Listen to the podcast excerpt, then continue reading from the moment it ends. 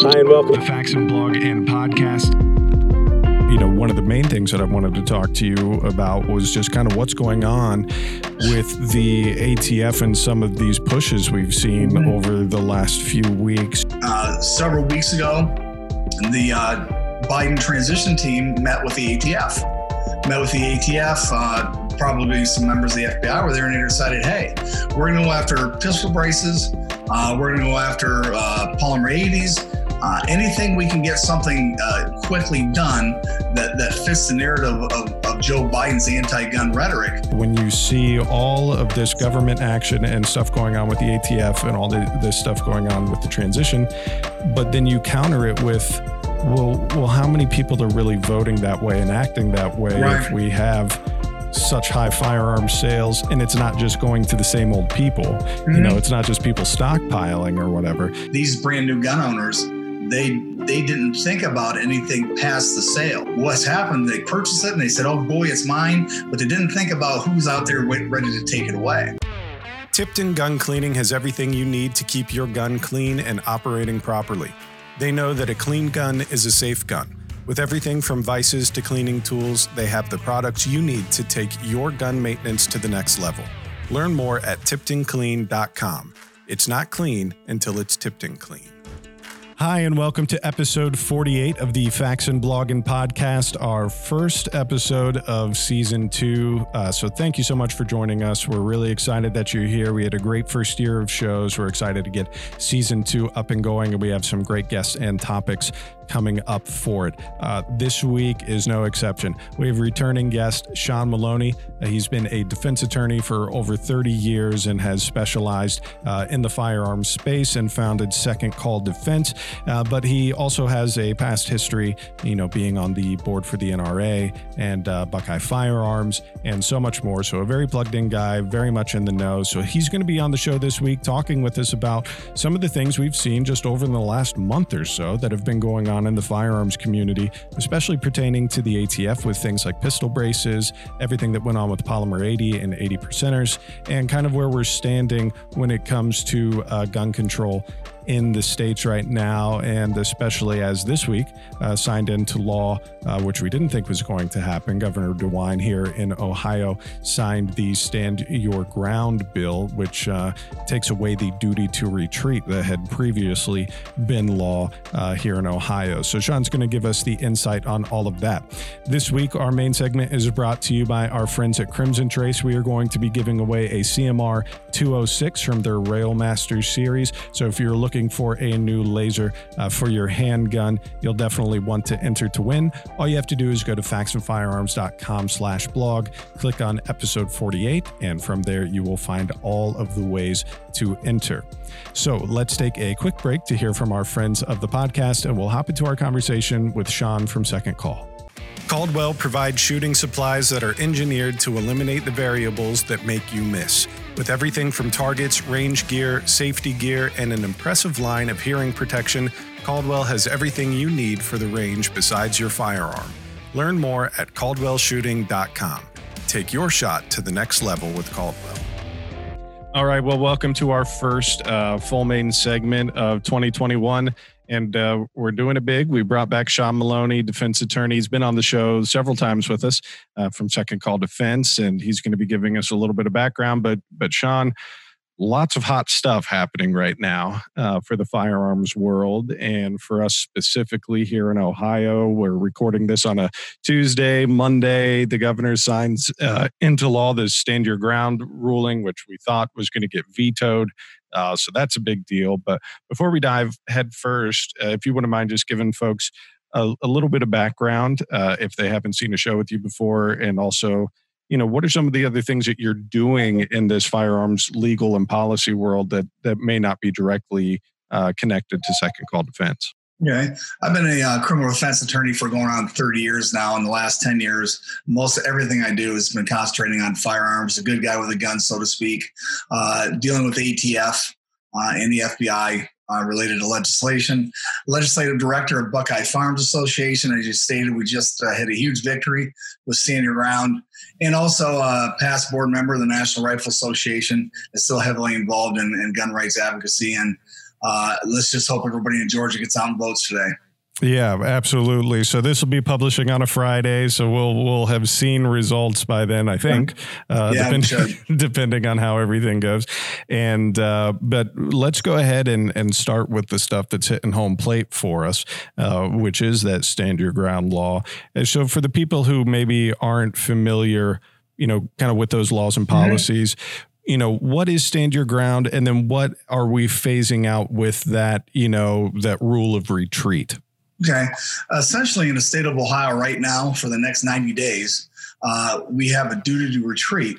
So once we uh, determine that we're in fear for our or in serious bodily injury, the next decision we have to make before we can do anything else is can we safely retreat? Can we turn and run? Can we go out the door? Uh, of course, Ohio's castle doctrine uh, eliminated that problem for our home or our automobile, but uh, everywhere else uh, in the state of Ohio, we still have a duty to retreat. So what's happened is legislature has has removed that duty to retreat. So as soon as you and I are confronted with death or serious bodily injury or harm, there's no other decision making process we need to make. We're in fear of death right now, so we can act right now to protect our lives. And essentially, there's no other decision making process uh, when it comes to the point in time where we the only way we can get out of a situation is by using lethal force. Then there's no other decision need to be made. So, with that in mind, I mean, maybe, you know, just through the pandemic and through the election and everything, I think us in, here in Ohio, we, we got a bit of national news time with, with Governor DeWine just mm-hmm. because of not just pandemic handling and everything going on with the election, but all of these things were kind of being floated to him at, at the same time. And originally, you know, he had stated, at least verbally, that, that he was going to veto that bill uh, you know, which would mean it would get, you know, sent back. You know, what do you think has transpired from a few weeks ago till yesterday that has, uh, you know, made the governor decide to go ahead and sign it instead of veto? You know nobody will probably ever know until he decides to tell us but probably as as late as a week ago uh, Buckeye Firearms received a handwritten note specifically stating that he's going to veto stand your ground, and his reasons will be in in, in his uh, in his press conference. And then suddenly yesterday, probably around two o'clock, we got a call from uh, Lieutenant Governor stating that he is not going to. Uh, to, to veto it. He will sign the bill in a measure. He just wants to make sure people realize that uh, uh, that he wants to fix NICS provisions at least uh, considered by the upcoming legislature. And, and we never had a problem with fix, fix NICS. What the problem is with the NICS system in the state of Ohio is when all the documents come out of court and someone's under a disability, they sit on a person's desk and they're never really being put into the NICS system. So uh, they found a six month backlog in Hamilton County, uh, much the same in Cuyahoga County. So they're trying to force a way for the, the municipalities and the courts throughout the state of Ohio to enter that information uh, into the computer system. So if a bad guy goes to purchase a firearm, uh, then they can't do that. And of course, we've never been against that. We've always said enforce your existing laws and that'll take care of your problems. And I'm not sure why he changed his mind, uh, although I, I am aware of the fact that his approval rating among Republicans is terribly low, somewhere in the in, in the low to mid 20s, while his approval rating with Democrats are in, in the mid 70s. So right. I think probably when he looks at his political future, he has to start thinking still, uh, he needs all the friends he can get. And we've always been beside him as long as he, as long as he comes out and, and follows uh, the guidelines that he set forth for us. One of the things that we've done in the past couple weeks, both the National Rifle Association and Buckeye Firearms Association, we pulled out our old candidate surveys. And one of the questions on the candidate survey was, will you support the removal of the duty to retreat? And he said yes on both surveys. And so then we started pressing him, hey, wait a minute, why you flip flopping? So maybe that had something to do with it also. Yeah. But I think he needs friends. Yeah. I mean, because I think had we not had the political climate and the social climate that we've had this year, that he probably would have never stated, "Oh, I'm, I'm probably going to veto this." You know what I mean? It would have, right, been, right. would have probably been a little bit of a, a smoother, a smoother tick because I think, at least from the rumblings that I hear, a lot of those approval ratings, uh, you know, in the Republican Party are partially, you know, at maybe even mostly uh, akin to you know just shutting down businesses, Right. dealing with pandemic stuff, you know, mask mandates, uh, stay at home orders, everything that goes along with with that. So I, I think if he wasn't quite under, and I'm speculating, but I think if he wasn't quite as under the microscope, uh, you know, for for that that you know this this would have been something that would have passed and it would have been normal. And the really the only thing that we would have had would have been the anti-gun movement just saying, "Oh, look what Ohio did." Right. And I think probably uh, we have to take into account the, the Dayton shooting because he came out with the Ohio Strong Bill, which was purely the biggest piece of anti gun legislation ever proposed in the state of Ohio. And he couldn't get any traction whatsoever. Nobody would sign on to that. Uh, he had his buddies in the Senate, personal friends of his that, that carried the water on the bill, but the bill went nowhere. And he kept saying, I'm not going to sign any pro gun legislation unless you pass my Ohio Strong. And I think he realized that that was not ever going to happen. And uh, and he backed himself into a corner. And um, and thankfully for for you and I and gun owners in the state of Ohio and anybody who travels through here, that that he made the right decision that that hey this this needs to be done despite the politics of it all. Yeah. Well, you know, with that in mind, we'll, we'll hop into the first two prompts that I sent you before we uh, before we decided to, since we saw this yesterday that that Stand Your Ground was going to be, you know, signed. Uh, you know, one of the main things that I wanted to talk to you about was just kind of what's going on with the ATF and some of these pushes we've seen Mhm. over the last few weeks, you know, both with uh, pistol braces and with 80 percenters, Uh-huh. um, which, you know, obviously made some big wakes, uh, not just in the social community of, of the firearms, uh, you know, sphere, if you will, but it's also taken quite a bit of, you know, national news and uh, I think is, is really opening people's eyes to, you know, how quickly, um, you know, the ATF or any other body could really just come in and kind of shut down shop. And I, I think it, especially with the SB side of things, Uh-huh. seeing that story arc has been very interesting. So maybe let's start with the whole pistol brace scenario. And I know that this has been uh, uh, off and on hot topic in the firearms community for a while. Um, could you just kind of give the book jacket blurb version of kind of where we've been in the past with uh, pistol braces and, and why there's such discrepancy? Sure. When uh, when the AR pistol first came out, and the pistol brace was designed essentially to help a handicapped shooter uh, manage the recoil and be able to shoot a firearm like that, uh, the memorandum was put out and the information was put out by the ATF that they were legal. Uh, and then uh, any number of braces have been approved since then. There's a SIG brace. Uh, and other uh, private braces, companies that have put braces out, and they've been part of uh, American firearms now ever since uh, they were introduced to the marketplace. And for whatever reason, uh, they've been under attack. And I think they were probably, it all goes back to the bump stock. When all of a sudden they realize that these, these drastic changes can be made somehow outside of the realm of Congress and it, that immediately impact us. I think that's what started the kind of the train down that those tracks. And um, uh, several weeks ago, the uh, Biden transition team met with the ATF met with the ATF, uh, probably some members of the FBI were there, and they decided, hey, we're going to go after pistol braces. Uh, we're going to go after uh, polymer 80s. Uh, anything we can get something uh, quickly done that, that fits the narrative of, of Joe Biden's anti-gun rhetoric that we're going to do, and I think that's where it first came in. And uh, I have I have a couple ongoing cases with the ATF.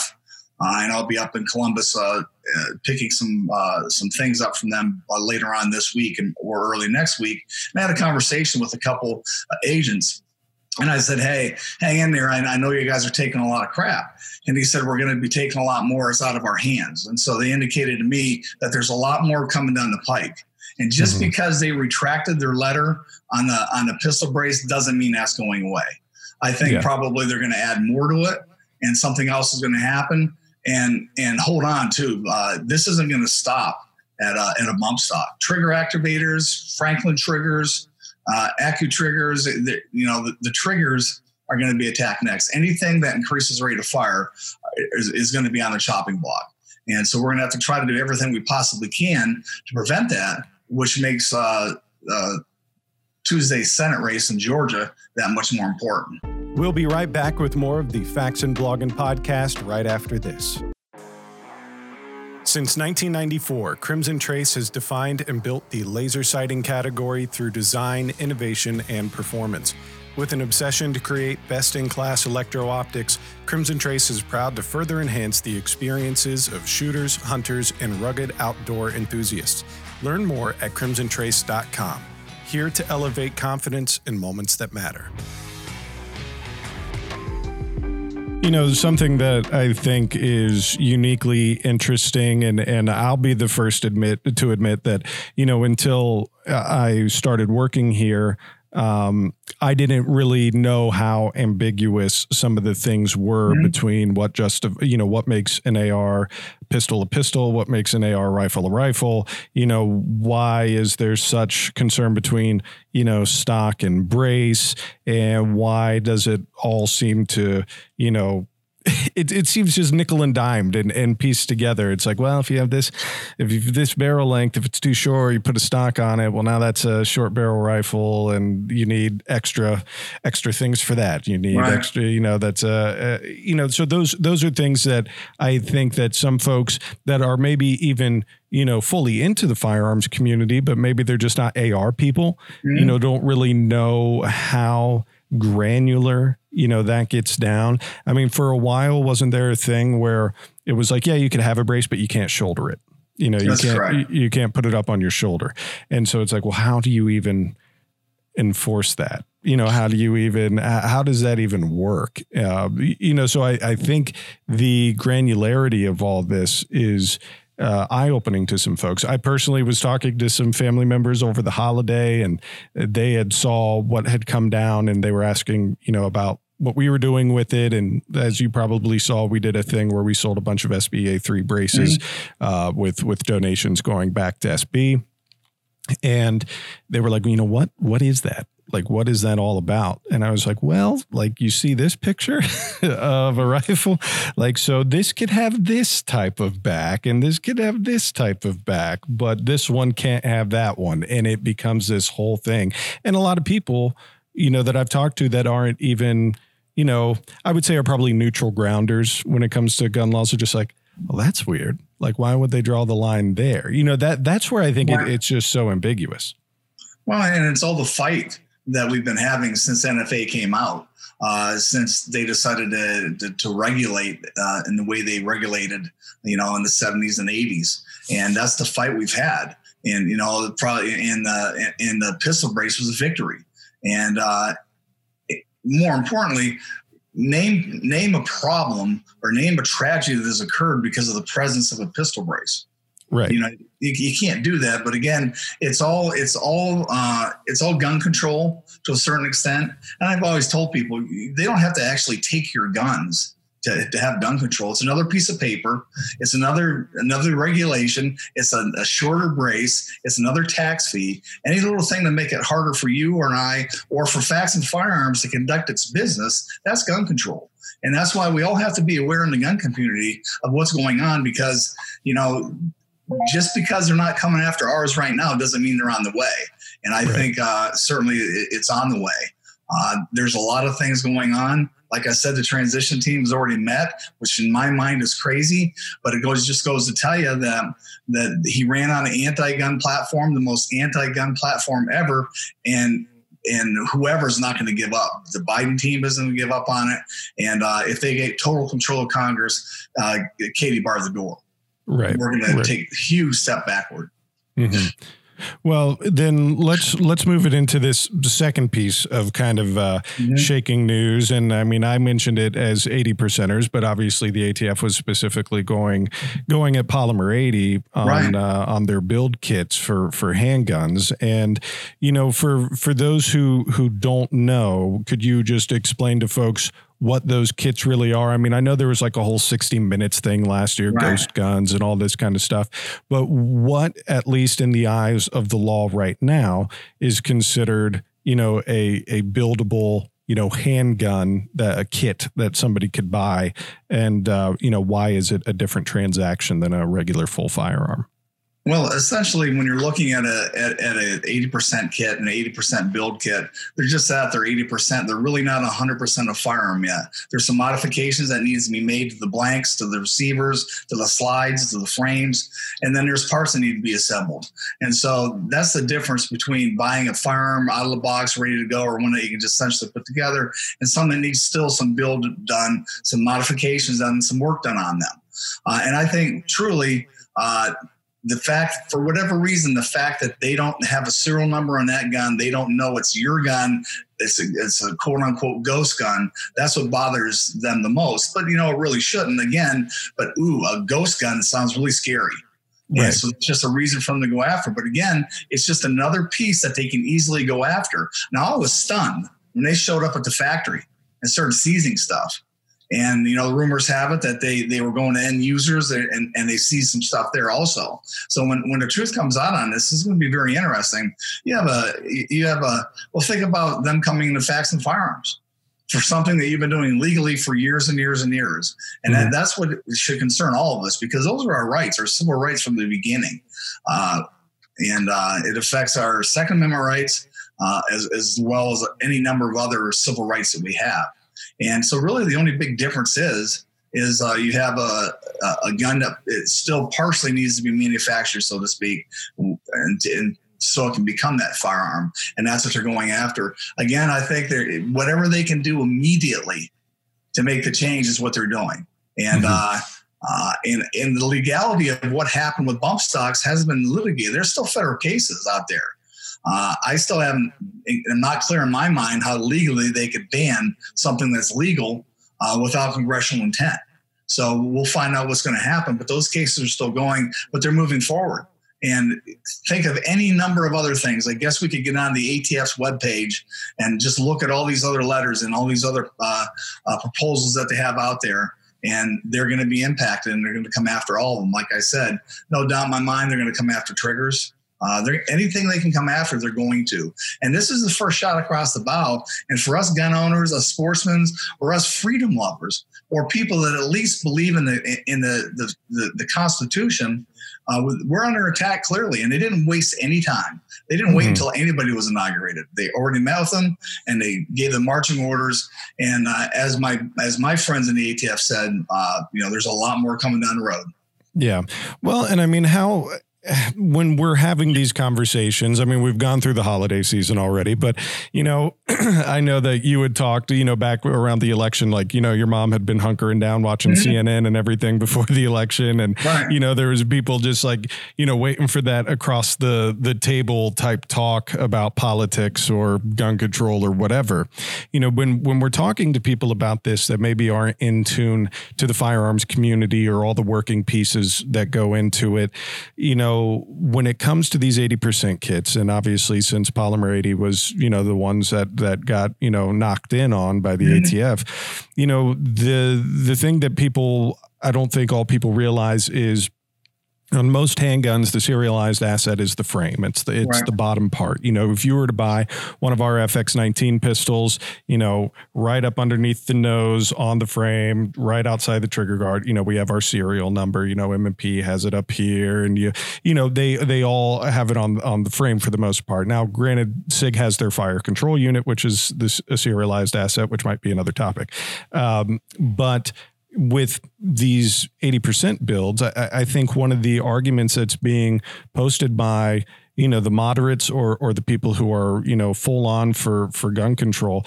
is that this isn't a serialized asset and right. that in theory people can buy this without a background check and get all the other parts without a background check. I mean, how do how do we you know how do we counter that? You know, how do we how do we counter that that conversation because the hard part for me is I look at it and go, that seems just like a fun project. You know what right, I mean? Like to oh, like I could, you know, maybe do my own stippling and but I'm not like paying the money for a full serialized complete frame that I might mess up putting together uh-huh. or whatever. But I think, you know, some people are concerned just with the fact that like, hey, you know, this piece uh, that is a large component of the firearm doesn't require a, a, background check because it's not serialized. I mean, how do how do we stand? I guess how how do we counter that argument? Well, definitions of firearms came from somewhere. Somebody along the line made a determination of what's legal and what's not. You got to remember, we're dealing with with life after the crazy time, after the NFA Act, after after things had to be serialized.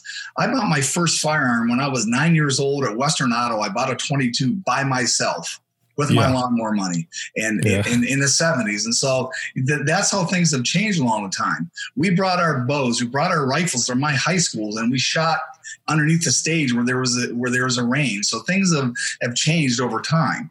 Uh, and the anti-gun uh, folks uh, or uh, part of American history for time after time after time hasn't ended. They, they, they, every morning they get out of bed and try to take something else. So this is their, their constant evolution of what they're trying to do. So we right, first we have to go back to the way things were, and this, just all of a sudden we didn't decide, hey, we're going to take these these parts of firearms that aren't complete yet, even though eventually they'll be able to fire. Uh, we're going to sell them right now because they, they don't have to have any serial numbers. That's not the way it happened. You know, it, it happened with things that were legally we were legally able to do for decades and decades and then all of a sudden they defined what is a serialized part when does it have to be serialized when do you have to have a background check on it and then at that point in time they put rules in place and so they just keep changing the rules as we as we go down the road so to speak yeah and i think you know the thing to remember as technology increases. And this is one of uh-huh. these hypotheticals that I get into that that makes makes my head spin but I think it's it's a good thought. Like at what point do you stop? Because in general there are people now who could buy really great 3D printers mm-hmm. uh, and be 3D printing their own lowers. So is it going to be like fireworks were in Ohio for a while where you, you could buy them here, but you had to sign a thing that said, oh, I'm going to set these off in Indiana yeah. or, or whatever, you know, because, you know, what's, what's stopping people, you know, from saying like, Hey, you know what? Uh, we know you're a gun owner, so now you have to sign something when you buy a 3D printer because we think you have the capability to to make something. It's just when does the the scope creep and the reach creep stop? And right. I think this is this is an indicator of it because you know, I was talking to uh, my father in law several months ago, and he was talking about how back in the day he had bought like one of those uh, black powder pistol kits, mm-hmm. you know, they, in which, as far as I know, muzzle loaders, black powder types of, you could still do them. Mm-hmm. You know, it, it's like, well, we could still do these things, but is it, you know, we're saying no to this because it's semi automatic or because it looks scarier to you or because it's new? You know, I mean, these, these 80, you know polymer 80 hasn't been around for 100 years you know uh, so i think it's the it's the newness and as technology advances and people are more capable to do these things uh, that's that's where you really start wondering because there as far as i know there's no law that says you can't build your own firearm in your own home no, and, and I think one of the biggest things we have to think of is the progressives are good at this. They keep repeating something over and over and over again. So we're having this conversation because suddenly the firearm is the problem. It's the evil firearm. It's not the person that builds the firearm, buys the firearm, picks the firearm up, and decides to commit a crime decides to right. break any number of laws. And so we're having this conversation because you know, decades ago, uh, the progressives and anti-gun people started saying guns are bad, guns are bad, guns are bad, and and and then for me to say, wait a minute, it's not the firearm, it's the individual.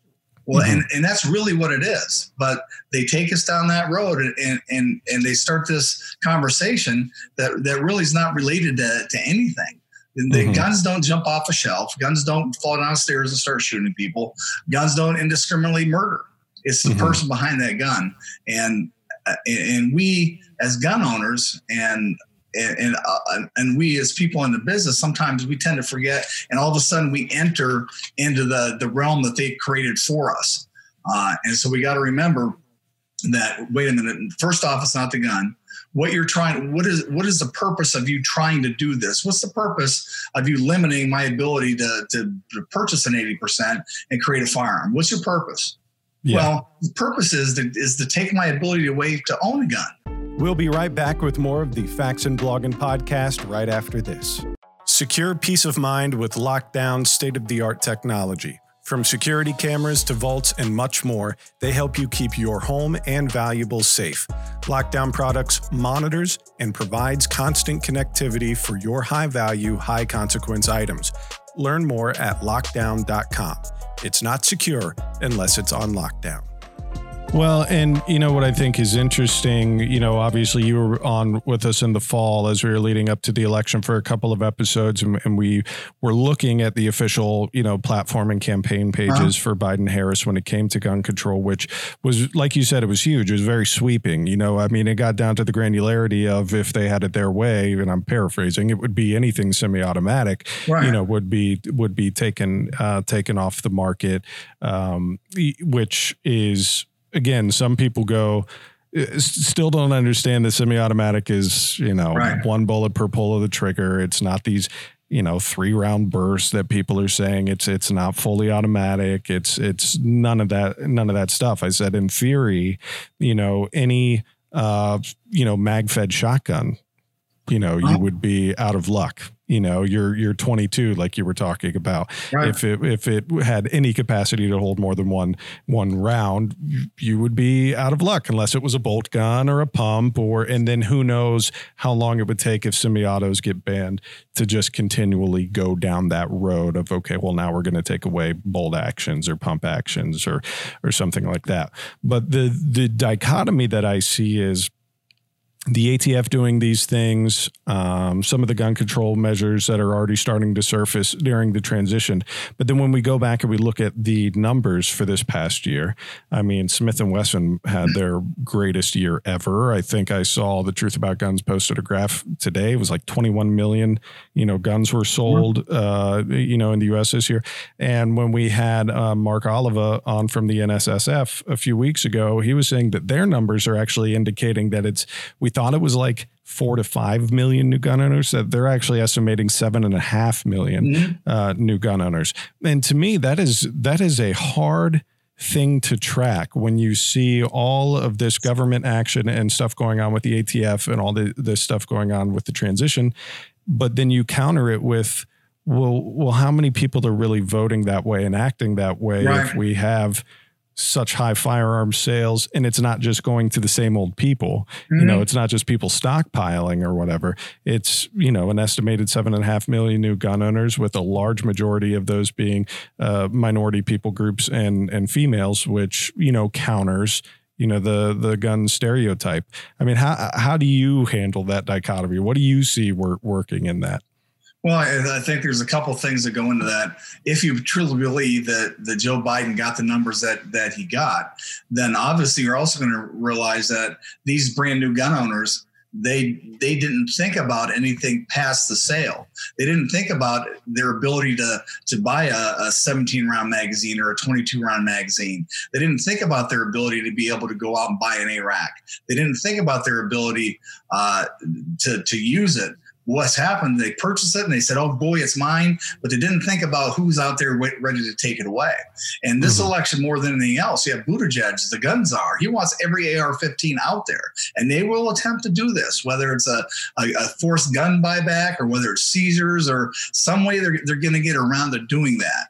Uh, but, but that's going to happen. So sure there's a great influx of brand new gun owners and that was good for us except for the fact is they thought that, that, that their patriotism ended at the gun counter.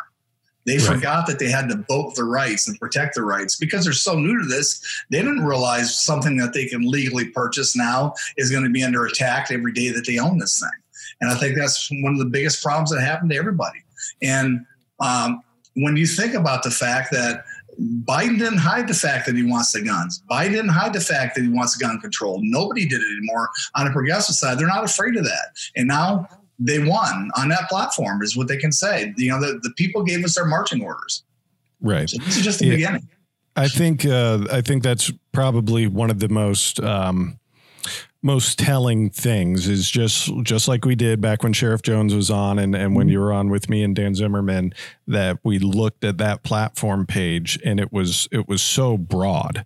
Um, it was just it was so broad and I know that people in the industry, including ourselves, you know, were like, okay, you know, what's what's the pivot? You know, Bob Faxon was on the show with us when we talked uh, talked to Mark Oliva, and he was talking about how in the past, you know, the firearms industry has been able to be agile you know that with past uh, you know bans or ATF rulings or whatever it may be that we're able to take our ingenuity uh, take our processes our engineers and and make something that we could still give the American people what they deserve and what they have a right, right to own without making them felons you know mm-hmm. and that's that was something that I think came up in the um, I guess the response letter you know, to the ATF with the whole pistol brace situation was like, listen, overnight, you're going right. to turn millions of people into felons, you know, because they they already own these and they bought these when they were legal, and so it, it goes in. I mean, you could take that back to like auto sears and oh, yeah. all the sorts of things that have you know overnight like that become no longer you know available or they're uh, you know they're a, uh, a, another serialized item. They they just it changes so quickly. And uh, you know i'm wondering you know what do you think you know at least from the rumblings you're hearing what do you think the next one is? I mean do you, do you think they're going to go back after the braces? Do you think they're going to hit heavier on the 80 percenters or is it going to be a more broad sweeping thing? Well i don't think they're done with the braces. I think they uh uh, that seems to be an easy target for them, so to speak, based on what they've done in the past. So I think for whatever reason, uh, they floated the braces out there, but they're they're certainly not done with those. Maybe they're going to add some more to those, but I think this is just the beginning. Um, they're going to take the low hanging fruit. And if they can walk into the ATF office, the transition team, and then then later on the Biden team, when when uh, after the inauguration, and say, hey, we want you to do this, this, and this, and the ATF says okay. Well, they they've just made some sweeping changes with firearms in the United States with little or no fanfare. They've just done it with a stroke of the pen. Um, and I just, I think, like I said, trigger any trigger activators are going to be involved. Anything's going to be involved. Can you imagine if your if your AK pistol now is going to be an NFA item, and now mm-hmm. everybody's got to go out and you know go through the process of getting their tax stamp and then paying that money. Uh, again, gun control is anything that makes it harder for us to live with, and given the fact that uh, you know, you, you, had Team Biden saying, and they still talk about uh, seizing all the uh, AR-15s, all the ARACs, all of the the the, uh, the semi-automatic firearms, and so it's not going to end there. Um, yeah. I think this is just the beginning, and this is just an easy way. But think about how serious they are about this. They're hitting the ground running, which tells me they got a group of people or part of a team out there whose sole job is to is to interfere and take away your rights and my rights. They're yeah. there to interfere with our constitutional rights. They have a team in place, ready to go, and and they, and Katie barred the door. They're on their way doing it right now. So yeah, you know, I think that's the the thing that even outside of firearms, I don't think I've ever seen anything in a presidential transition quite like this. Yes. You know, uh, you know, I'm not a, a, a, political scientist or anything like that, but I, I cannot remember for the life of me uh, you know, transition teams and office of the elect and everything being such a a public and pushed thing.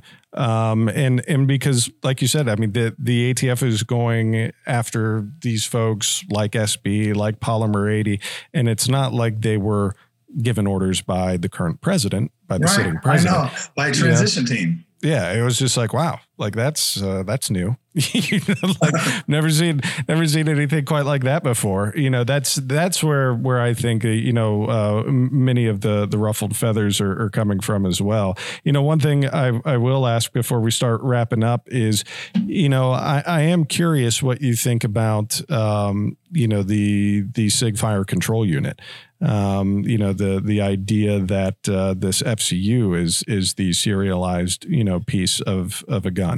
Um, you know, has has there been rumblings uh, you know about that? I mean, we were lucky enough that you know we we you know make barrels for Sig. Uh, we had a couple of our guys that went out to their event you know, kind of about their whole new push with the FCU and kind of being a premier partner with them, good magazine write ups, you know, wonderful training and all that kind of stuff.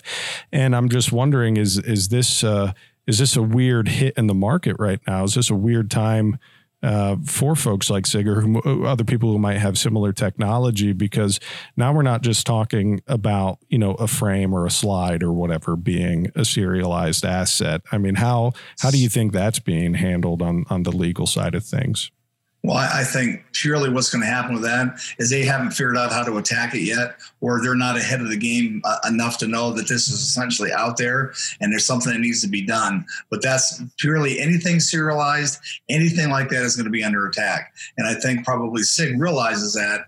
But I don't know. Uh, and when politics plays so much into constitutional rights and what you can do as a, a private business, it's you know that changes everything. Uh, right. But I think certainly uh, with their control unit and w- with what they're doing, uh, I would assume that uh, that they're ready for the attack. And, and I don't know how you stop this, and that's the problem. Uh, with the transition team. And I, I, think if you go back to the transition team even meeting with the ATF and the ATF drafting a letter already, what's that tell right. you about the ATF? That tells mm-hmm. you that the ATF isn't isn't a uh, a neutral administration that that follows the rules of Congress. They're anti-gun. They were they they welcomed the Biden transition team with open arms and said, "Hey, okay, here you go." Uh, yeah and and that and that's that's something we have to be concerned about. Uh, somewhere along the line, the ATF stopped being an, an, administrative enforcement body with rules and laws and regulations. It's like they wanted the power to decide whatever things whatever thing is right now. And so when you have the ATF uh, and the ability to, to almost direct what's going on, who's to say that the the current uh, uh, temporary uh, leader of the of the ATF and the administrators aren't telling Obama's people what to do right now? Aren't saying, "Hey, take a look at this. Did you know what SIG did?" Yeah. So yeah, I think uh, I think it's it's very interesting. It's going to be crazy to see how these next few months and, and years play out. I mean, I, as you know, there's just all kinds of rumblings across the the industry as everybody's had record high sales and everything this year, and you know inventory uh, issues because of such a surge, and it was just one thing after another after another. You know, with uh, the pandemic and then all the social unrest, and then then you had the election, and everything just seems to be you know dragging going on and you try to forecast just as any business would and it's it's pretty pretty tough to do so. Mm-hmm. Uh, you know, not just for us, but also for you know distributors and you know right. other businesses. So this this will be a very a very telling year, uh, I think, for how agile the the firearms industry could be.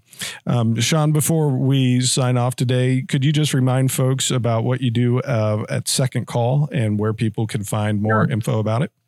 If you go to www.secondcalldefense.org, you can get all the information related uh, to protecting yourself and your family, and then the aftermath of using your firearm in self defense. We created Second Call Defense so that at the point in time you're forced to use your firearm in self defense, you have immediate backing and a legal team on your side immediately. Because although it may seem clear in your mind, uh, you never know what jurisdiction you're going to be in or where things are going to happen. So we wanted to make sure that the lawful good person with a gun has the ability uh, to have immediate legal defense team on their side uh, from the beginning. And also, we provide a tremendous amount of education materials from the beginning. So, you know, kind of what you're getting yourself into if you're forced into a lethal force situation. So, again, go to www.secondcalldefense.org, get all the information necessary, and you'll, you'll find my, my phone number on there. But, of course, I always give out my cell phone, 513 484 0142 if anybody ever has any questions or concerns. Excellent. Well, we will put all of that information in the show notes this week. So make sure you visit episode 48 on the Faxon Firearms blog and podcast pages. And uh, we'll also link some of the previous shows that Sean's been on with us, uh, including his first show where we went more in depth about uh, what Second Call does and is all about. So, as always, Sean, thank you so much for joining us. And thanks for taking the fight because it's all of ours right now. Thank you so much. We'll be right back with more of the Faxon Blogging Podcast right after this. Wheeler Tools makes high quality gunsmithing tools for your bench. With everything from scope mounting to sight adjustment, they have you covered. No matter what the project, Wheeler Tools is engineered to fit the job. Learn more at wheelertools.com. Thanks for tuning in. We're so excited you joined us this week. We hope you enjoyed this show and you found it informational. Don't forget to uh, go to the show notes this week. We're going to have links uh, to some of Sean's previous episodes and also resources for how you could get in touch with Second Call. Also, there will be uh, your graphic to click to enter to win the Crimson Trace CMR 206, and uh, we will announce that winner next week. So make sure you get your daily entries in as soon as you can. As always, we would love to hear from you. If you have a question, a suggestion for the show, a guest suggestion, even, we'd love to hear it. Uh, please email us podcast at faxonfirearms.com. And as always, we would love for you to subscribe on your favorite podcasting platform. So obviously, we're on Facebook Watch and YouTube and so on, but also on your favorite audio carriers as well Apple Podcasts, Spotify, Google Podcasts, and more. You could find a link uh, to all of those networks on any one of our show pages at faxonfirearms.com slash blog. So thank you once again for tuning in, and we'll see you next week. We want to extend our deepest gratitude to military, police, first responders, and more by saying thank you with special pricing and discounts on all Faxon products. Here's how you get started. First, you'll head on over to our website, faxonfirearms.com. From there, you'll want to click Support and Guardian Purchase Program in the drop down. Then you'll see the instructions on how to get started. So let's just walk through those.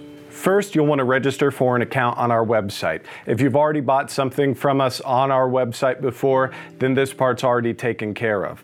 Second, you'll want to send a copy of your credentials or some reasonable verification of affiliation to customer service at faxonfirearms.com. We get a lot of emails where people are like, hey, will this count? Will this ID count? Will this VA card count? Chances are, yes, a lot of them will count, but make sure you attach an image or a copy of that verification to the email before you even ask customer service. That way they can expedite the process for you. As soon as the account has been created or updated, we will send you an email letting you know that you're ready to go. The discount will be available anytime online when you go to your shopping cart. If you have any more questions, please email customer service at faxonfirearms.com.